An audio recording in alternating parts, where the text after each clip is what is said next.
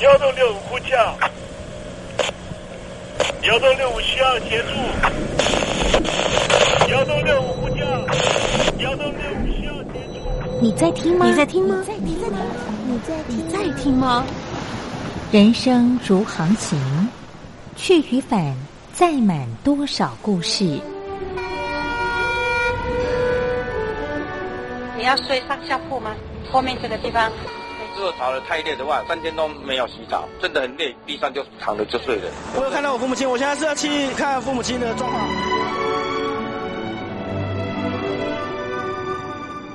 聆听故事湾，让每个故事找到属于自己的码头。我到了那儿以后，我们就往妈妈家去。我一到那边，就感觉我妈妈已经她能够活活下来都不容易。我知道，他没他没跟我讲，我也不敢问，好好苦。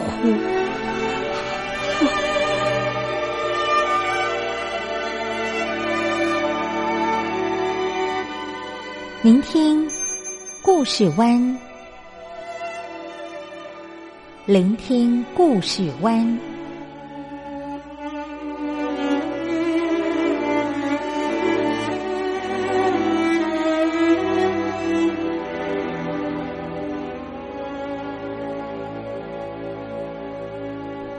故事总有一个停泊的港湾。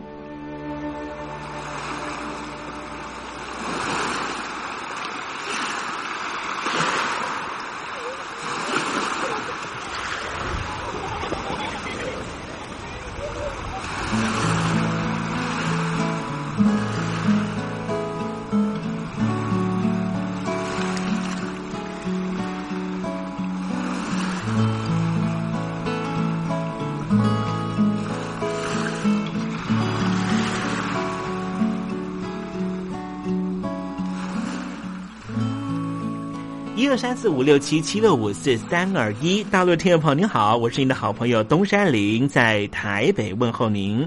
正在为您进行的栏目就是聆听故事湾，一二三四五六七七六五四三二一，全年无休，每天在空中为您服务。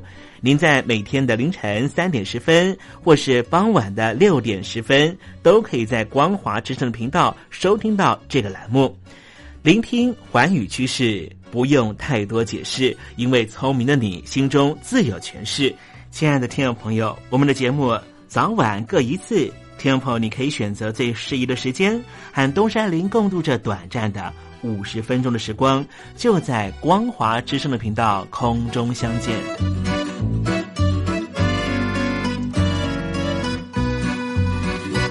听众朋友，收听、聆听故事湾东山林的节目，到底能够听到什么样的内容呢？尤其啊，我们环宇全世界，焦点放到神州大陆啊，光是整个中国大陆呢，就有将近九千家不同的大大小小的电台了。我们的节目到底有什么不一样的地方呢？嗯，让东山林自吹自擂一下吧啊。宫中频道何其多，赵钱孙李挺能说。热点平地上直播，仔细听来差不多。直播室外领导多，你说他能怎么说？开场才说茶黑窝，碰上土狼不敢摸。主播低头翻翻稿，导播左右反复搓，想到孩子泪婆娑。好了好了，都别说，且听东山林怎么说。东山林不是红太狼，也不是那喜羊羊，亲亲海上一叶舟，才能自在自在说。客官呐、你拉把椅子随便坐，袒胸露背床上卧，怎么自在怎么做，就当这是自己家，自己家。睁大眼睛，show time！Hello，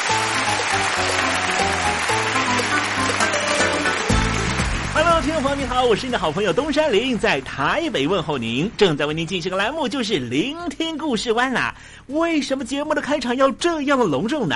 因为在凌晨三点钟的时候才进行我们的节目啊。听众朋友可能正在打瞌睡之中，或是呢在睡梦之中，所以呢要赶快把听众朋友呢让那瞌睡虫踢到九霄云外啦。听众朋友，今天的节目非常的精彩，千万不要错过喽。那么精彩的内容到底包含了什么呢？赶快让东山林为您报告。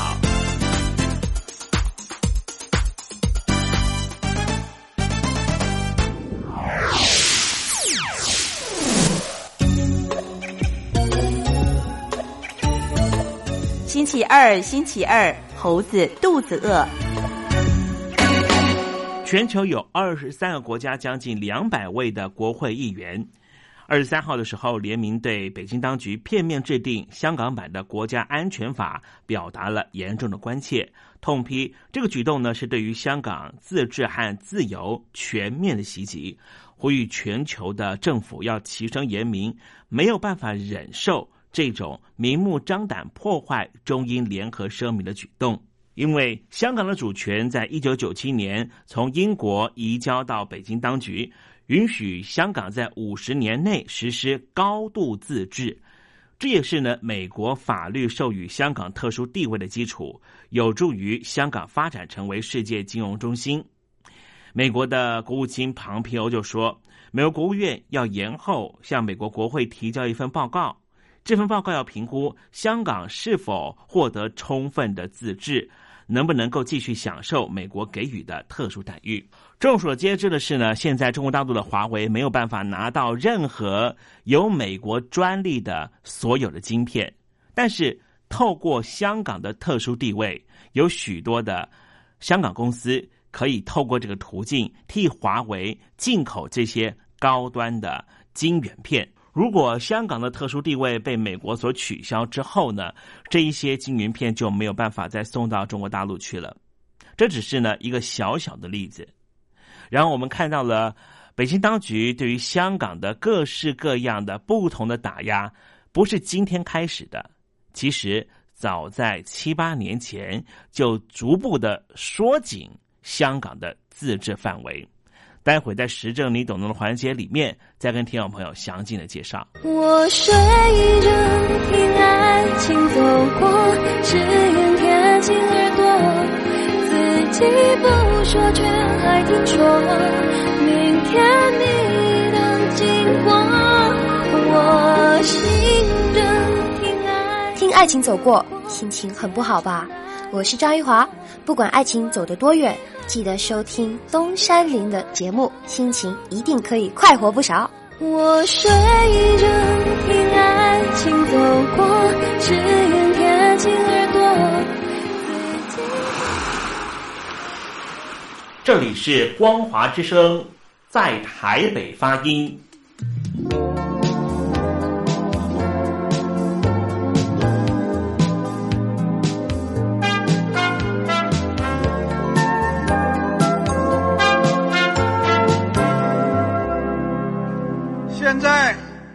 请习近平同志讲话。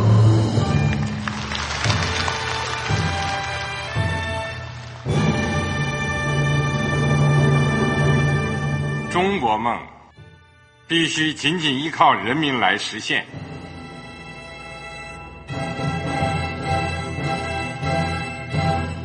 好国民得关心家事、国事、天下事。呃，谢谢发言人。我们注意到啊，现在那个外面有很多关于前中央政治局委员周永康的一些消息和报道。我不知道发言人对这个事情有没有什么可以呃透露、可以披露的。国家对于公示啊，不是什么东西都要公示的。我只能回答成这样了，你懂的。那么作为天津市来说，每年要偿还的这个公路建设的贷款量有多大？哎，这个。好国民得回避时政敏感议题，因为他这个这个事儿我就不好再说太细。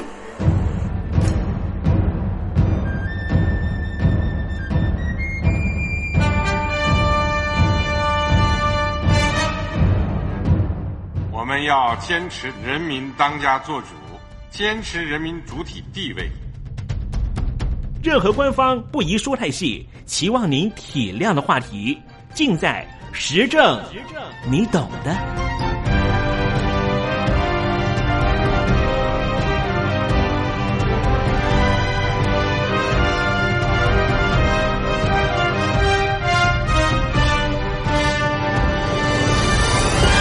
我只能回答这样了，你懂的。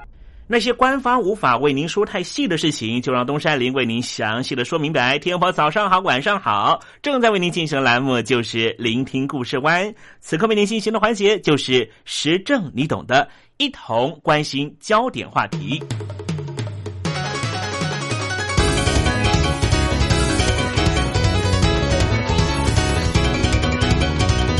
什么叫维权？有一个范例可以立刻告诉您。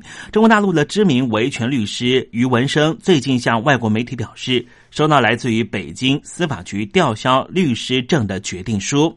于文生曾经建议要罢免中共的总书记习近平，他怀疑被吊照的原因和这件事件是有关系的。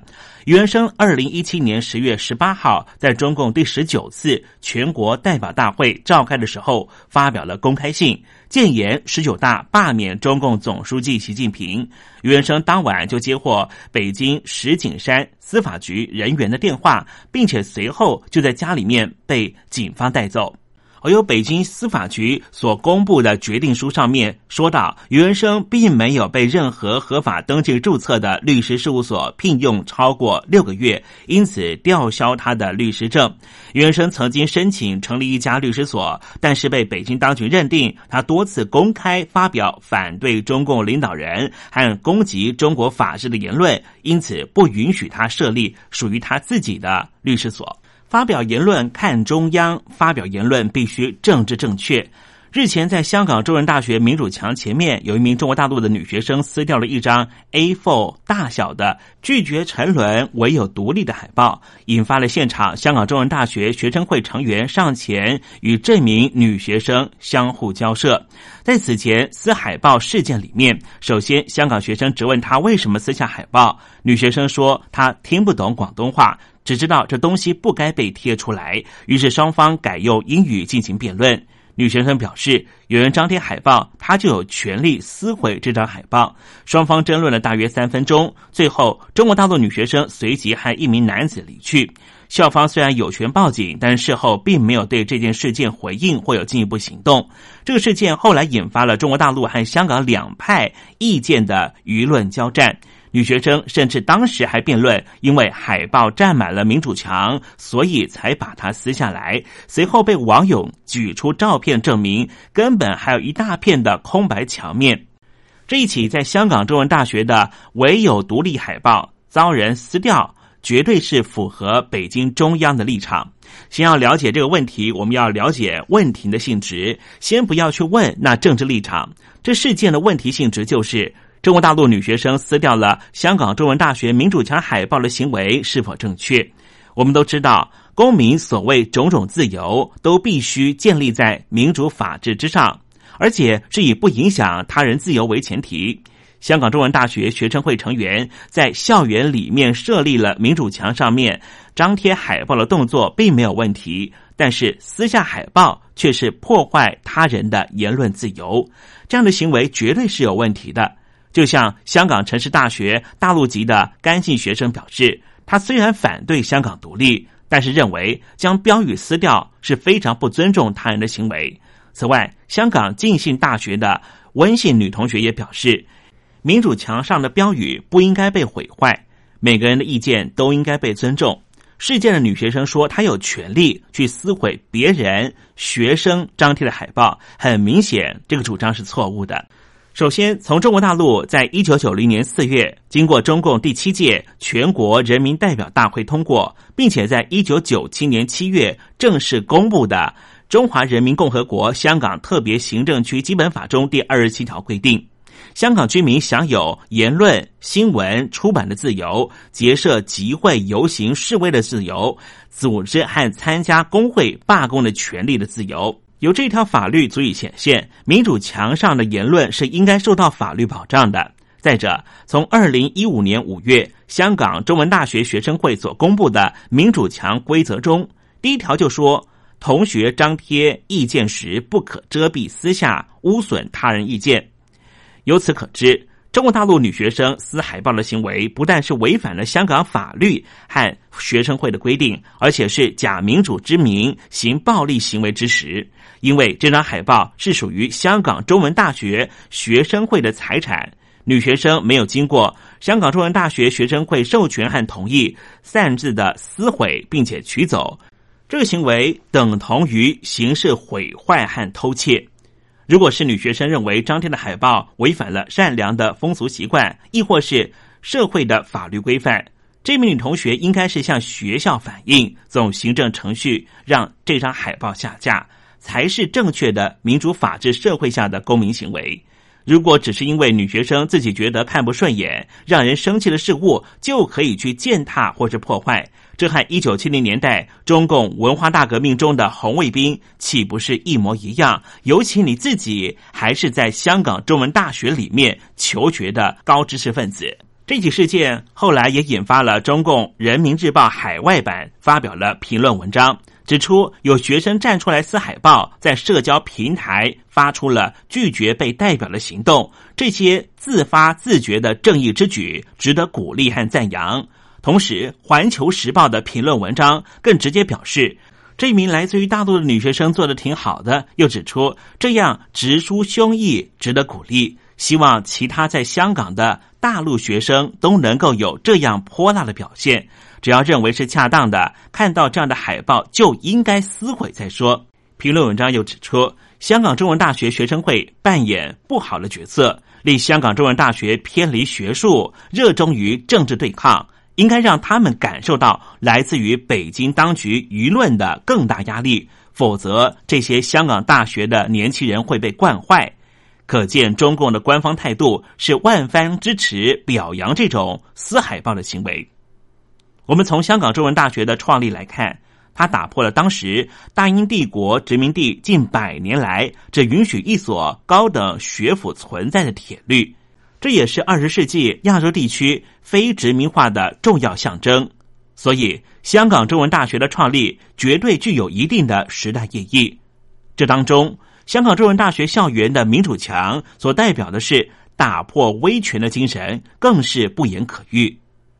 从中共官媒企图渲染个人撕海报行为值得鼓励，足以显现北京当局和民主自由言论的普世价值完全背道而驰。法国的哲学家伏尔泰曾经说过一句名言：“我虽然不同意你的观点，但是我誓死捍卫你说话的权利。”这位来自于中国大陆撕海报的女学生。应该自小就被党洗脑教育，只有党说的是真理，别人说的都是错的。他不明白自由民主的真谛是什么，所以大部分的人批评中国大陆女学生毫无民主素养。有位香港网友甚至语带嘲讽的指出：“那是不是你可以出生，我也可以杀死你的错误观念呢？”其实，民主自由的真正价值应该是。每个人都可以有自由发表自己的意见的权利，在自由民主国家，每一个人的言论和思想都是自由的，就连持着反对意见的人也应该尊重对方的言论自由。每个人都可以表达自己不同的意见。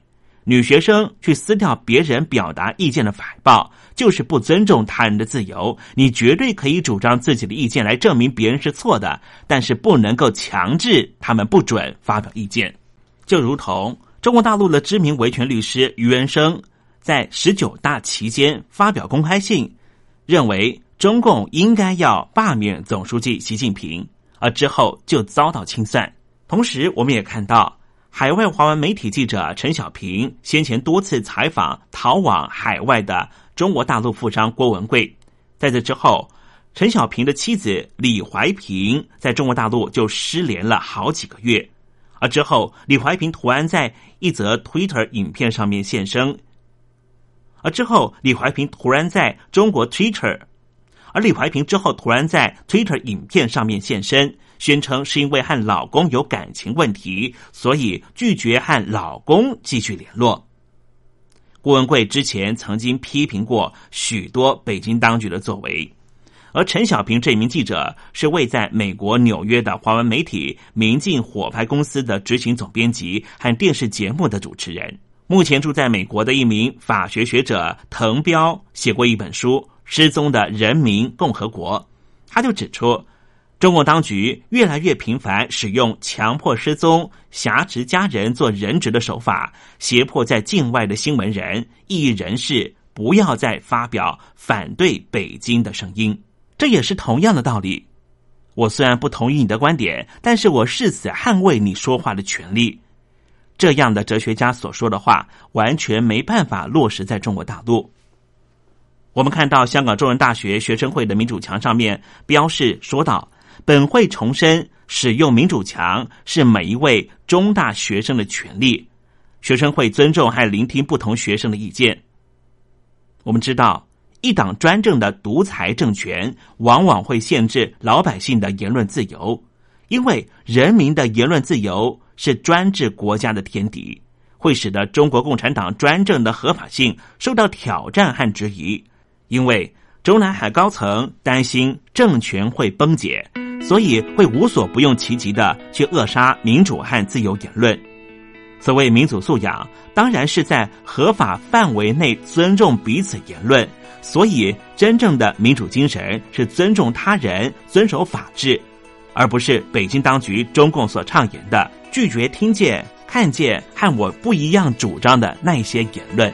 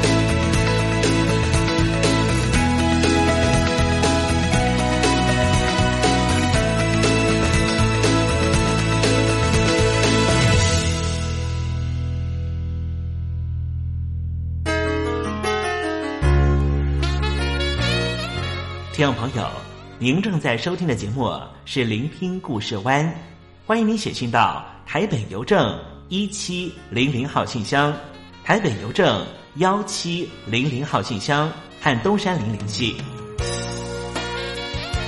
东山林就是东边的山里有只麒麟的东山林，东山林等候您的来信哦。这里是光华之声，正在为您进行的栏目就是《聆听故事湾》，我是您的好朋友东山林，在台北问候您啊啊！我记得哈，习主席呢曾经跟我们说过哈，说二零二零年呢就是我们中国的健康年啊，可是没有想到呢，受到了这一次的来自于中国武汉的新冠状病毒的影响啊，不光是呢大家的健康受到的影响啊，也让呢全中国大陆的医疗体系呢一下子都溃堤了啊！为什么会这样子呢？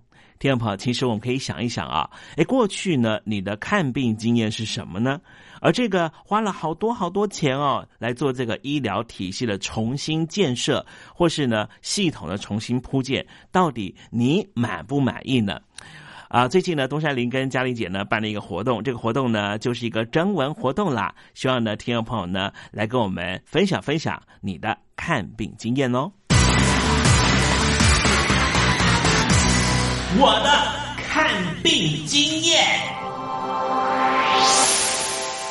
台湾海外侨民最爱回台湾看病。在美国做一颗牙齿的根管治疗要六万新台币回台湾做只要五千如果有健保只收两百元。常言道牙痛不是病痛起来要人命。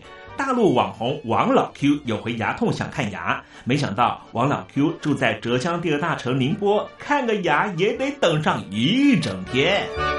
我是王老 Q，那么礼拜天呢，我有空，终于去了医院啊，把我的这个牙齿啊给补上了。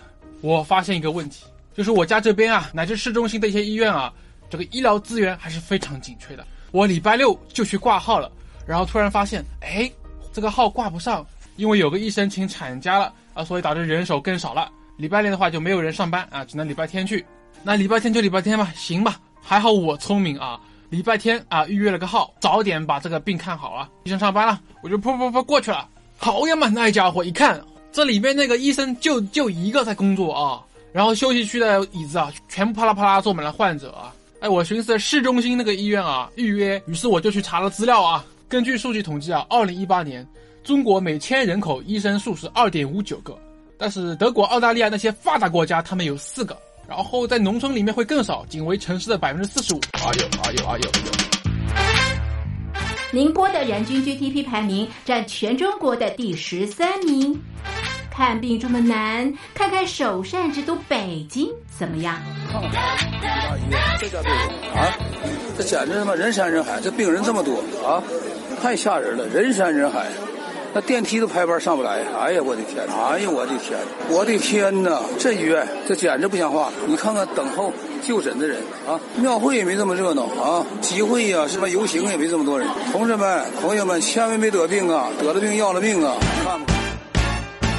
河南有个孝顺的孙女带着爷爷上医院，明明只是被蚊子咬一下，医生还是硬开了三种药。医生给开的药三种，这俩是每个两盒，这一个软膏是一个。医生的诊断结果是眼睛水肿，是因为过敏，但是我爷爷又没有什么过敏的症状。如果是过敏的话，他不可能只在左眼的下面起一个包吧。哎呀。蚊子咬了一口，花了七十块钱。为什么乱开药？北京大学李林教授直指核心的说：“医院要创收，老百姓没病，开点药，小病当大病看，这一切都是为了钱。医院是要创收的，政府给特定的人群买单，所以大家都去啊，快大干快上的骗骗政府这笔钱。”你一切医疗费用是医生决定的。现在医生要创收，小病给你大治，所以就整出很多检查呀，很多吃药都是浪费掉了。如果医生你国家给他一个体面的收入，他没必要折腾你干嘛呀？你没必要你到医院去折腾干嘛呀？医生收入太低，那是因为四十年前邓小平主推的市场改革，政府削减了医院的补贴，医生被迫掉入这创收的陷阱里啊。北京中央不是说健康中国二零二零吗？领导人强调，人民健康是民族昌盛和国家富强的重要标志。怎么就一个新冠状肺炎病毒就击溃了医疗系统？自由记者陈秋实从武汉带来的第一手报道。大家好，我是陈秋实。如果你到医院，你明知道你就算到了医院，你也住不了院。你也做不了检测，那你还去医院干嘛？中国以前老说我们不要关心蛋糕分的均不均匀，我们先把蛋糕做大再讨论怎么分蛋糕的问题。现在就是他妈蛋糕不够大，不够分呢。如果你是医生，有有一万几万人病人找你要做检测要做鉴定，你手上只有一百个几百个检测盒，你怎么分？所以就这东西不够用，很多病人就在家里面，就是跑了五六家医院，没法。有检测盒你就排吧，你排到这个检测盒你才能确诊，你确诊了才能进医院。甚至我去的每一家医院都说床位不够，都说没有床位。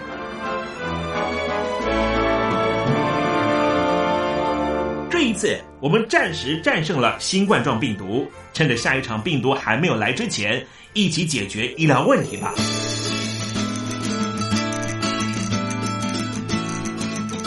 告诉我你的看病经验。你信不信任医生的建议呢？买药和看病，你会先选哪一项？为什么有人不敢打疫苗？你相信家庭医生吗？来说说你理想的医病关系吧。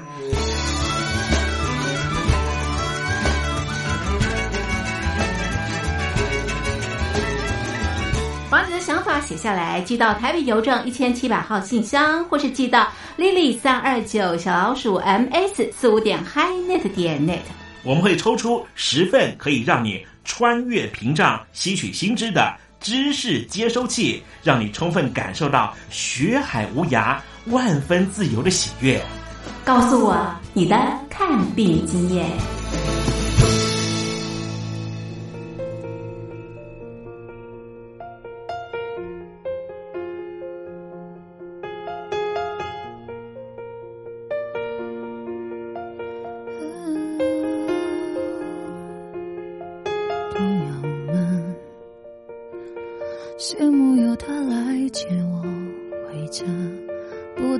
是多盼望能再多留一下。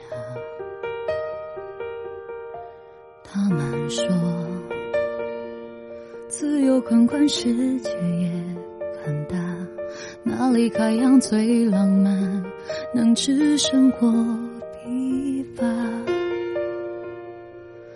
人心里的开，总会变成摩擦。的人会让爱有另一种复杂，不能太倔强，太有想法。妥协到快遗忘自己，有些。我真的不是不满足，只是会想，假如有过疯狂和任性糊涂，腻了炫耀的舞步，对做作的倾诉也麻木，会更懂得安定有多舒服。不嫌弃爱的太朴素，感性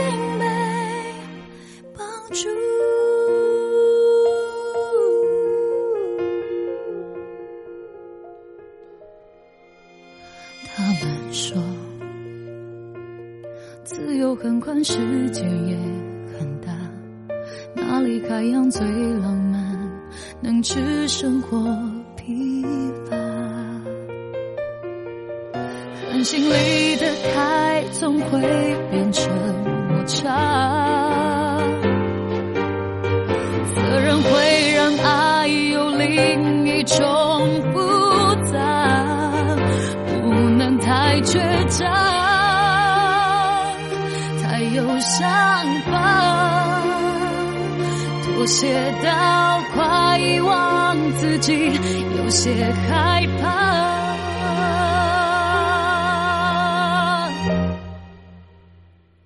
其实我不是不满足，只是会想，假如若心没那么早被俘虏，就能逛更多旅途，有更多的起伏和结束，会更懂得什么才算幸福。也许不停被人辜负，才会珍惜和过笑的泪眼模糊。我真的不是不满足，只是会想，假如有过疯狂和任性糊涂，腻了炫耀的舞步，对做作的倾诉也麻木，会更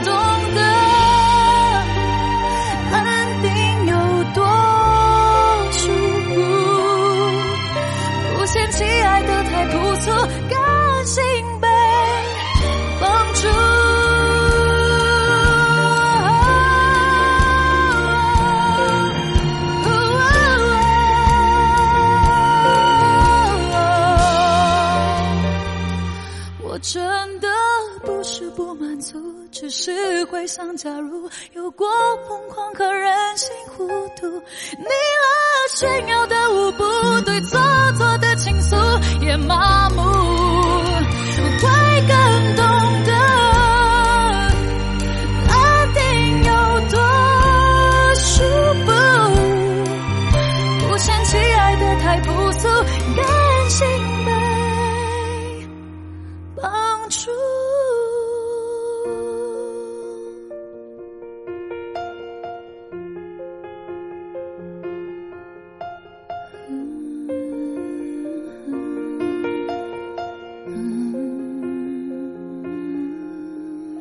阿琳的一首歌曲叫做《不是不满足》。这里是光华之声，正在为您进行栏目就是聆听故事湾。接下来为您进行的环节就是电台推荐好声音。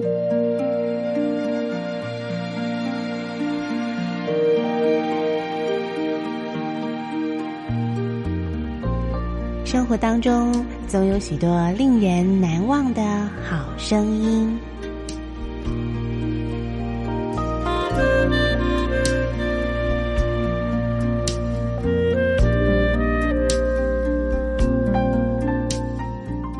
电台真心推荐，只想给你最好听的好声音。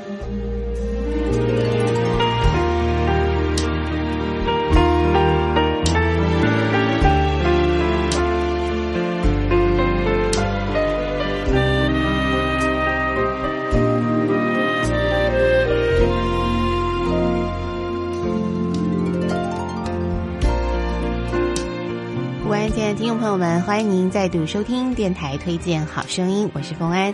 今天要为您推荐的专辑是由有当代第一摩笛手之称的雷恩·寇伯，他的音乐专辑《东方恋》。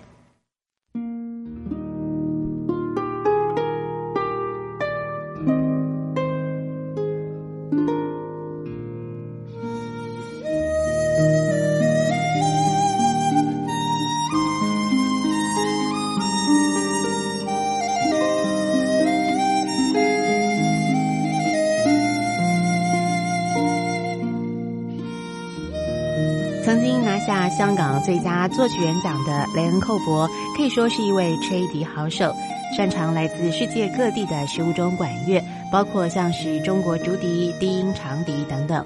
而这张《东方恋》的专辑呢，是以发生在中世纪的一个欧洲小国的故事作为它的背景哦。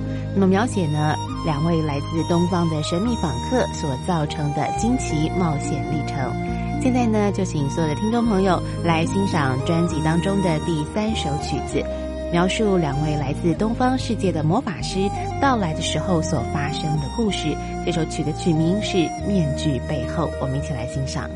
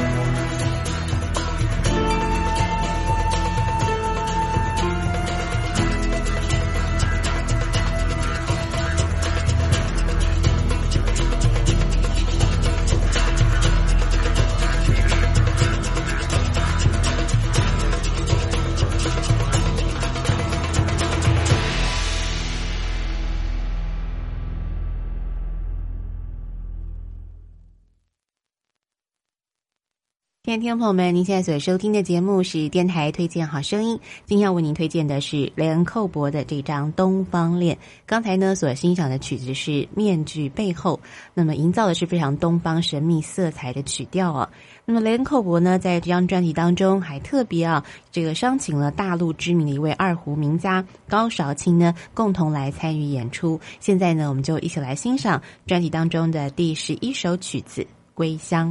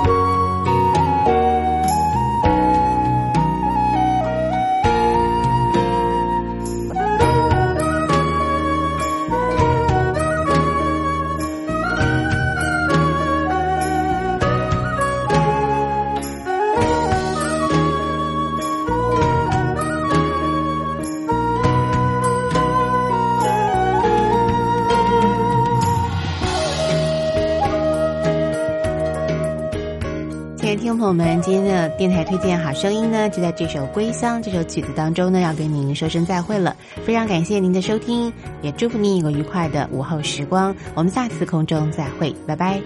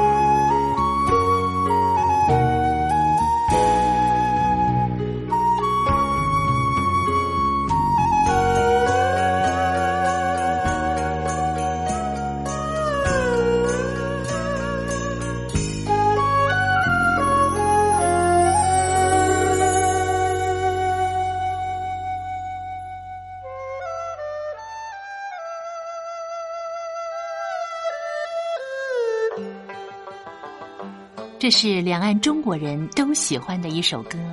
小城故事多，充满喜和乐。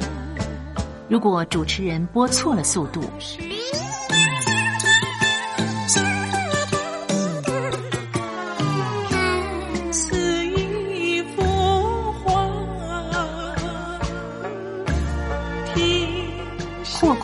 或慢的走调歌曲，都不是听众喜欢的。人生境界真善美，真意包括。两岸和谐关系也得循序渐进，快慢相宜。小城故事真不错，亲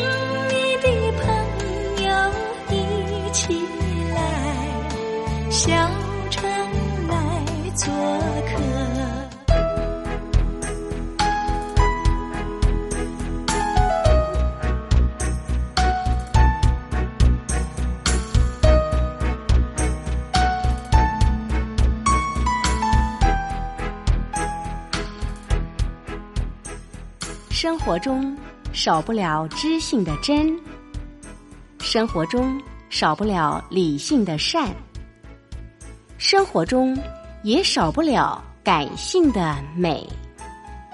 光华之声，永远陪伴您，生活在真善美的世界。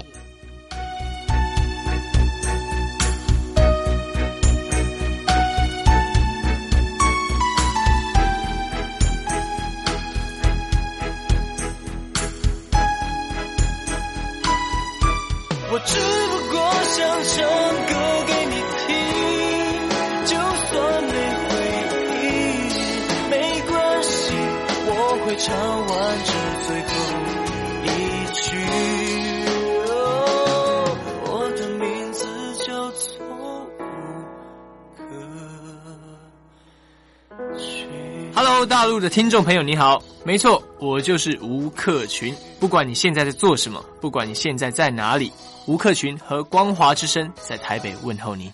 我只不过想唱歌给你听，用尽我全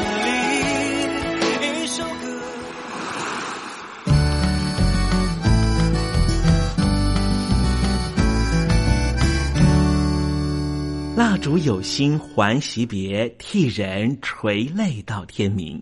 又到了说再见的时候，一下子东山里也不知道该如何传达心中对您的情意。又看着导播的手势，也看着倒数的时针，突然之间，东山里想到了唐朝诗人杜牧的这一首残短的诗句，只能够借物传达东山林对你的情意了。蜡烛有心还惜别，替我垂泪到天明吧。听众朋友，明天我们同一时间继续在空中见面。东山林诚心的祝愿您一切安好，喜乐。